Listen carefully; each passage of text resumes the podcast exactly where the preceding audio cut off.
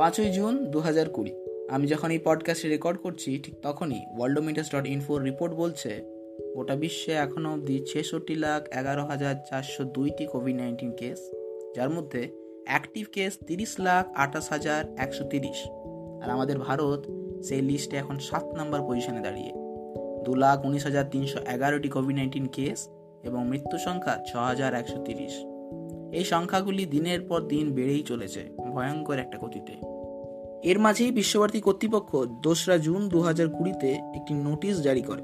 সেই নোটিশটিতে বলা হয়, ক্লাস টেন এবং টার্মিনাল সেমেস্টার স্নাতক ও স্নাতকোত্তরের পরীক্ষার সময়সূচি। নোটিশটিতে স্নাতক ও স্নাতকোত্তর টার্মিনাল সেমেস্টারের ছাত্রছাত্রীদের আঠাশ ছয় দু হাজার কুড়ি থেকে এক সাত দু হাজার কুড়ির মধ্যে ক্যাম্পাসে ঢুকবার নির্দেশ দেওয়া হয়। এরপর বলা হয়, পনেরো দিনের ক্লাস এবং তারপর পরীক্ষা এবং এরই সাথে বিশ্বভারতী এটাও মেনশন করে যে ছাত্রছাত্রীদের ক্যাম্পাসে প্রবেশ করার আগে পিয়ারসন মেমোরিয়াল হসপিটালে হেলথ চেক আপ আন্ডারগো করতে হবে ম্যান্ডেটারিলি। ঠিক ওই দিন, অর্থাৎ দুই ছয় দু হাজার যাদবপুর ইউনিভার্সিটির office of faculty council for UG PG studies of সায়েন্সের তরফ থেকে একটি নোটিশ জারি করা হয় এবং নোটিশটিতে বলা হয় ইভালুয়েশন আর assessment through non contact mode এবং পুরো নোটিশটির মূল বক্তব্য এই দাঁড়ায় যে পরীক্ষা হবে না এবং মার্কস বসানো হবে এই এই প্রসিডিওর মেনে। তারপর অনেকগুলি প্রসিডিওর দেওয়া হয় যেখানে ফিফটি পার্সেন্ট ওয়েটেজ এবং অন্যান্য আরও কিছু প্রসিডিওরের ডিটেলস দেওয়া হয়। এর অনেক আগে ভাগেই আইআইটি বম্বে, আইআইটি খড়গপুর, যারা কিনা ইন্ডিয়ার টপ টায়ার ইনস্টিটিউশনস তারা নিজেদের টার্মিনাল সেমিস্টার পরীক্ষা ক্যান্সেল করেছে এবং তা করেছে ভারতের বর্তমান অবস্থা বিচার করে ও ছাত্রছাত্রীদের স্বাস্থ্যের কথা ভেবে। কোভিড নাইন্টিনের লিনিয়ার ও লগারিদমিক কার্ভ এখন পিক ভ্যালুতে চলছে। প্রতিদিন মৃত্যুর সংখ্যা বাড়ছে। কমিউনিটি সার্চ বেশ ভালো রকমভাবে বোঝা যাচ্ছে। এই জায়গায় দাঁড়িয়ে বিশ্বভারতীর এই নোটিশ মিনিস্ট্রি অফ হোম অ্যাফেয়ার্সের গাইডলাইন্স অফ ফেজ রিওপেনিংয়ে ফেজ টু এর আনলকিংয়ে বলা হয় যে schools colleges educational and training institutions will be opened after consultations with state UT and at the institution level with parents and stakeholders এবং সেই decision হবে জুলাই মাসে। অথচ বিশ্বভারতীর এই ডিসিশন উইথাউট এনি কনসালটেশনস এবং জুলাই নয়, জুন মাসেই এবং তার প্রথম দিকেই আসেই নোটিশ। প্রশ্ন কিন্তু অনেক রয়েই যাচ্ছে, যাতায়াত কি করে হবে? ছাত্রছাত্রীদের স্বাস্থ্য সুরক্ষা কোথায়? হস্টেলে একজনের হলে সে সংক্রমণ রোধ করা যাবে তো? যারা মেসে থাকে, মেস মালিকরা তাদের থাকতে দেবে তো? ছেলেপুলেদের খাওয়ার ব্যবস্থা? বিশ্বভারতীর অনেক কিচেন ছেলেরাই চালায়, তাদের কি হবে? এর সাথে রয়েছে আরও অনেক সমস্যা। বিশ্বভারতীর কাছে আছে কি উত্তর? এই মুহূর্তে বিশ্বভারতীর প্রয়োজন রিথিঙ্ক করার। স্টুডেন্টস পেরেন্টস ও ওয়েল উইশার্স সবার সাথে কনসালটেশন করে তারপর সঠিক ডিসিশনটা নেওয়া। তাড়াহুড়োতে যেন জীবনে ঝুঁকিটা না থেকে যায়। সোশ্যাল মিডিয়াতে এখন এই নিয়ে অনেক ডিসকাশন চলছে। টার্মিনাল সেমেস্টারের ছেলেপিলেরা হোয়াটসঅ্যাপ ও ফেসবুকে বিভিন্ন গ্রুপে আলোচনা করছে এই নিয়ে। চেষ্টা করছে সমস্যাগুলো বিশ্বভারতীর কাছে তুলে ধরবার। তোমরা সবাই পাশে থাকো সাপোর্ট করো। কারণ মনে রাখতে হবে, এই অচলায়তন স্বাস্থ্যের পক্ষে ক্ষতিকারক। অচলায়তন kills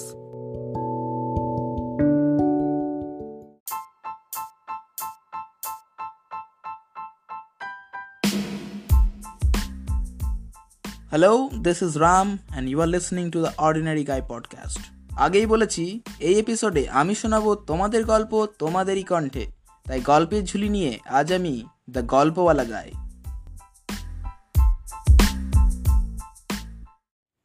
এই বছরের দোল সবার মনে থাকবে। প্রতি বছরের মতো এবারও ফাগুন এসেছিল।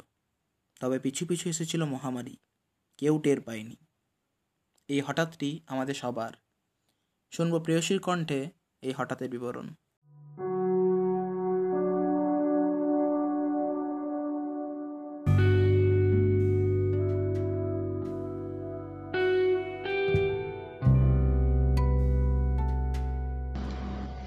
সেদিন ফাগুন বউ গাছটার নিচে দাঁড়িয়ে আকাশটাকে দেখছিলাম। পূর্ণিমার আগের রাতে চাঁদের যেমন জৌলুস থাকে, তেমনই ছিল সেদিনও। হলুদ শাড়ি আর লাল আবিরের প্যাকেটখানা রাখা ছিল আলমারির সবচেয়ে উপরে। শুধু কেন জানি না, বসন্তকে আর সেদিন ছুঁতে পারিনি। কেবল কানাঘুষো শুনেছিলাম আমরা হয়তো ডুবতে বসেছি এক অতল সমুদ্রে। এত বছরের জীবনে এই প্রথম গৃহবন্দী শব্দটাকে অক্ষরে অক্ষরে অনুভব করলাম। কি বা বসন্ত, কি বা বর্ষার ঝমঝম। এখন জানালা দিয়ে কেবল একের পর এক ধ্বংসের ছবি দেখি। কিন্তু কোনো কোনো ভোরে আলতো আলো যখন দেখি, মনে হয় যে সাগরে গা ভাসিয়েছি, সে ঢেউ যত দূরেই নিয়ে যাক না কেন, ফিরে তো আসতেই হবে। তেমনি হয়তো কোনো একদিন পৃথিবী জুড়ে এই পোষা বারুদের ধোঁয়াও নিভে যাবে। ফিরে আসবে আবার একটা পূর্ণিমার রাত, ফাগুনের হাওয়া আর অন্য বসন্ত।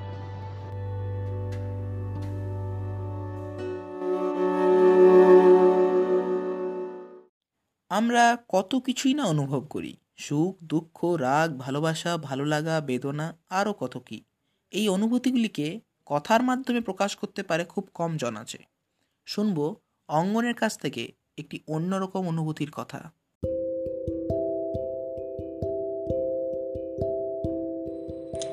আমাদের ভালো লাগাগুলোর অনেক ভাগ থাকে। কোনোটা খুব পছন্দের হয়, কোনোটা অল্প পছন্দের হয় আবার কোনোটা বা আনমনে পছন্দের হয়। এই আনমনে পছন্দগুলো কেমন যেন খুব নিজের ভালো লাগা। এই ভালো লাগাগুলোর উপর কখনো কোনো কপিরাইট থাকে না। কেউ কখনো দাবি করতেই আসে না নিজের বলে। এগুলো যেন নির্দিষ্ট একজনের জন্যই তৈরি হয়। এসব জিনিসের তৃপ্তি মিশে থাকে, তাতে ভালো লাগাগুলো পূর্ণতা পাক বা না পাক। অনেকটা প্রজাপতিকে ছুঁতে যাওয়ার মতো। বুনো ফুলদের সঙ্গে এদের ভারী মিল। ওই ফুলগুলো যেমন কোনো কিছু তোয়াক্কা না করে নিশ্চিন্তে নিরিবিলিতে বেড়ে ওঠে, এরাও তেমনি সাজ সরঞ্জামহীন হয়েও কেমন যেন সুন্দর। আসলে সবার যেমন কোনো না কোনো ভালো লাগা থাকে, সেরকমই এসব ভালো লাগারও পছন্দের আপনজন থাকে, আর তারা আনমনেই ভালো থাকে।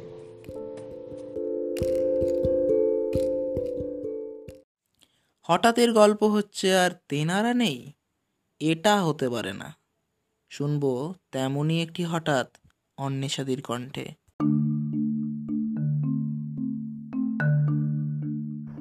তখন কলেজের ফার্স্ট ইয়ারে পড়ি। সবে সবে কলেজে গেছি, এক আলাদাই অনুভূতি। বাড়ি থেকে এত দূর একা একা থাকা সে এক বিশাল ব্যাপার। হস্টেল লাইফ কিন্তু সত্যি খুব ইম্পর্ট্যান্ট না, ওইসব ইন্ডিপেন্ডেন্ট হওয়ার জন্য না। বাট বিভিন্ন মানুষের সাথে থেকে বড় হয়ে ওঠার জন্য, বিভিন্ন এক্সপিরিয়েন্সের জন্য। কলেজের বন্ধু হওয়া কিন্তু ওই রুমমেট দিয়েই শুরু হয়। আমারও তাই হলো। কিন্তু রুমমেটের থেকে আমার তখন জমিয়ে বন্ধুত্ব পাশের রুমের মেয়েদের সাথে। তার ওই একটাই রিজন তারা ছিল আমার ক্লাসমেটও কোয়েল, সুশি আর আমি সারাদিন একসাথেই থাকতাম। কলেজ থেকে ফিরে এসে হস্টেলেও তাই একসাথে খেতে যাওয়া, একসাথে ক্লাসে যাওয়া এমনকি রিডিং রুমে একসাথে পড়াশোনাও করতাম আমরা। পড়াশোনা আর কি রিডিং রুমে ওই হতো জমিয়ে আড্ডা। আসলে রিডিং রুমটা ছিল ফুল এয়ার কন্ডিশনড সন্ধেবেলা তাই ওই গরমের মধ্যে না থেকে চা নিয়ে আমাদের হতো জমিয়ে গল্প। পড়াশোনা বাঁচিয়ে রাখতাম এক্সামের আগের দিন রাতের জন্য। সে কি গল্প? কখনো পলিটিক্স কখনো এক্সামের গল্প, কখনো অন্য কিছু। এমনই একদিন ওই ডিনার করে আমরা তিনজন ঢুকলাম আবার রিডিং রুমে আগেই বলে রাখি, আমাদের রিডিং রুমটা ছিল একটা অন্য বিল্ডিংয়ে তার সামনে ছিল এক বিশাল লম্বা করিডোর আর তার সামনে ছিল আমাদের হস্টেল লম্বা করিডোর টাইপের জায়গাটায় মেয়েরা সন্ধ্যাবেলায় ঘুরে ঘুরে হাঁটতো, গল্প করতো, এমনকি অনেকে কাপড়ও শুকাতো। মানে কাপড় মিলে রেখে দিত, সেগুলো থাকতো সারাক্ষণই। বাট রাত হলে ওটা বেশ খালি খালি হয়ে যেত। এবং অন্ধকার হয়ে যেত, কারণ লাইট নিভিয়ে দেওয়া হতো। হ্যাঁ তো যেদিনকার কথা বলছি, সেদিন ডিনার করে আমরা আবার ঢুকলাম রিডিং রুমে আড্ডা দিতে। সেদিন আড্ডার বিষয় ছিল ভূত। কিছুদিন ধরেই হস্টেলে শোনা যাচ্ছিল যে সেকেন্ড ফ্লোরে নাকি একটা মেয়ে আছে। সে নাকি রাতের বেলায় একা একা ঘুরে বেড়ায়। কখনো তাকে বাথরুমে কখনো করিডোরে কখনো বা কারও রুমের সামনে দাঁড়িয়ে থাকতে দেখা যায়। খোলা চুলে এদিক ওদিক ঘুরে বেড়ায়। সে নাকি আবার খালি তাকিয়েই থাকে, কিছু বলে না, কিন্তু সে তাকানোর ভঙ্গিটাও নাকি বিশাল ভয়ঙ্কর। যদিও আমাদের তিনজনের মধ্যে কেউই তাকে দেখেনি, তবুও আমরা বিশ্বাস করা ছাড়িনি কিন্তু। বিভিন্ন রকমের নিউ রিউমার শুনছিলাম এবং সেগুলোকেই আমরা ডিসকাস করছিলাম সেদিন বসে। যে কতটা কি সত্যি, কতটা কি মিথ্যে। এসব গল্প যখন শেষের দিকে, আমার খুব ঘুম পেতে লাগল। কোয়েল সুশিকে বলতেই ওরা বলল, এখন ওরা রিডিং রুমেই থাকবে নাকি? রুমে বিশাল গরম। আমি তাই ওদের গুড নাইট বলে রিডিং রুম থেকে বেরোলাম। তখন বাজছিল ওই একটা বা দেড়টা। ন্যাচারালি মেয়েরা তখন খুব কম ছিল। মোটামুটি কয়েক মাসই হয়ে গেছিল এই রিডিং রুমে বসে থাকতে থাকতে। মানে ওই ডিনার করে রিডিং রুমে বসতাম আর রাতের বেলা রুমে ফিরে যেতাম। ভয় টয় সেরকম কোনোদিনও কিছু লাগেনি কিন্তু সেদিন জানি না কেন দু একবার রিডিং রুম থেকে বেরিয়েই পিছন ফিরে তাকালাম। কেউ ছিল না কিন্তু। তাও মনে হলো একবার দেখি। জলদি জলদি পা চালিয়ে এবার ওই লম্বা করিডোরের সামনে এসে পৌঁছালাম। কেউ ছিল না সেখানে, পুরো অন্ধকার। অন্যদিন হলে সোজা ক্রস করে হস্টেলে ঢুকে যেতাম। কিন্তু সেদিন না চাইতেও করিডোর ক্রস করতে গিয়ে পিছন ফিরে তাকালাম।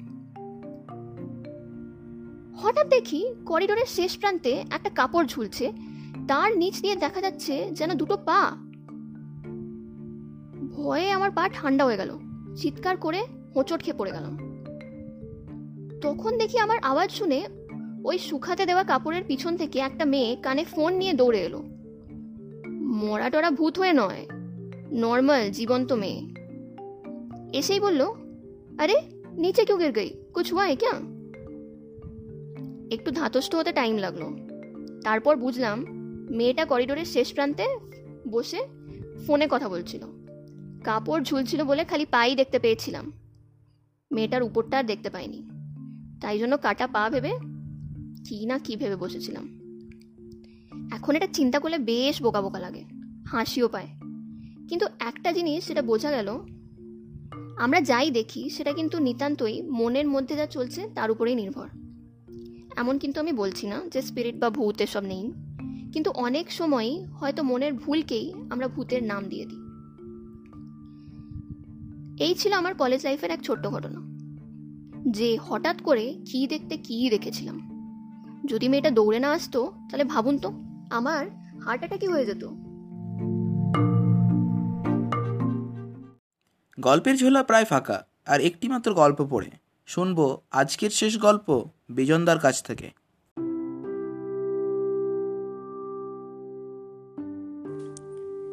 অন্ধ কানাই পথের পাড়ে গান শুনিয়ে ভিক্ষে করে। আমাদের কানাই বাউল কানাই। কখনো কখনো কিছু অচেনা মানুষ আপনার জীবনের সফলতার কামনা করে। পিছন ফিরে দেখলে এমন মানুষ আপনিও পাবেন খুঁজে। যে ঘটনা বলতে চলেছি, সে ঘটনায় শান্তিনিকেতনের ঘণ্টাতলাকে ঘিরে যারা বড় হয়েছেন, তারা সবাই এই মানুষটাকে ফিরে পাবেন আরও একবার। আমি তখন ক্লাস ফাইভ। ঠিক হলো, শান্তিনিকেতনে এসে পাঠভবনে ভর্তি পরীক্ষা দেব। আমি শান্তিনিকেতন এর আগে আসিনি। এবং এখানকার পরিবেশ সম্পর্কে আমি অবগত নই। যাই হোক ভালো স্কুল বলতে মনের ভিতর বিশাল বিল্ডিংয়ে ঘেরা ক্লাসরুম ছাড়া আর কোনো কল্পনা আমার ছিল না। কিন্তু পাঠভবন ছিল ঠিক তার বিপরীত। ছেলে মেয়েদের এ গাছের তলা থেকে ও গাছের তলা ছুটে যেতে দেখলে প্রথমবার আপনিও হয়তো অঙ্কে ভুল করবেন এবং ব্যতিক্রমও যে কিছু ক্রমের সমন্বয়ে তার প্রমাণ পাবেন। সারা রাতের ট্রেনের ধকল সামলে আমি সকালে পাঠভবন এসে পৌঁছালাম। পাঠভবনের অফিস ঘরের পূর্ব দিকে লাইব্রেরি পেরিয়ে দক্ষিণের গৌর প্রাঙ্গণের মাঠে তিন সিঁড়ি বাঁধানো দুই লাল স্তম্ভের ওপর বিশাল ওজনের ঘণ্টা এবং ডাকনাম ঘণ্টাতলা। প্রত্যেক ক্লাসের শুরু, শেষ এই ঘণ্টা বাজিয়ে হয়।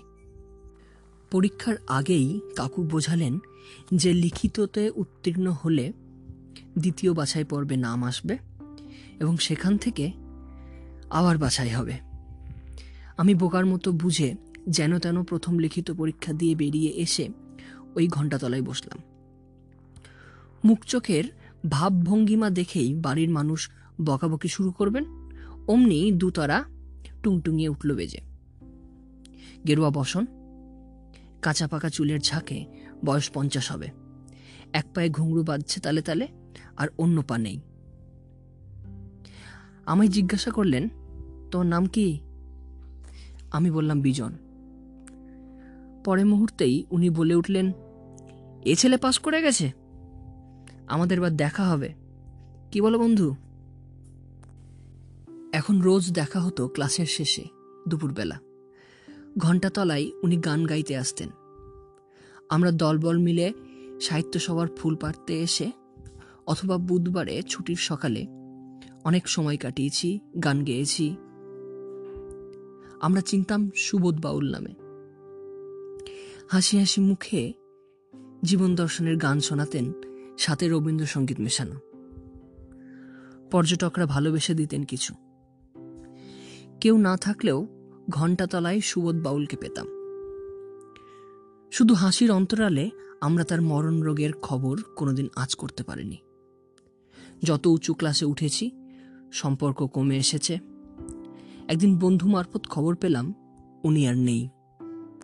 মাঝে মাঝে সুবোধ বাউলের পাশ করিয়ে দেওয়ার কথা মনে পড়ে। আর মনে পড়ে গুরুদেবের এই লাইনগুলি। তখন কে বলে গো, সেই প্রভাতে নেই আমি। সকল খেলায় করব খেলা এই আমি। নতুন নামে ডাকবে মোড়ে, বাঁধবে নতুন বাহু ডোরে আসব যাব চিরদিনের সেই আমি। তখন আমায় নাইবা মনে রাখলে, তারার পানে চেয়ে চেয়ে নাইবা আমায় ডাকলে। আমরা মনে রাখব সুবোধ বাউলকে।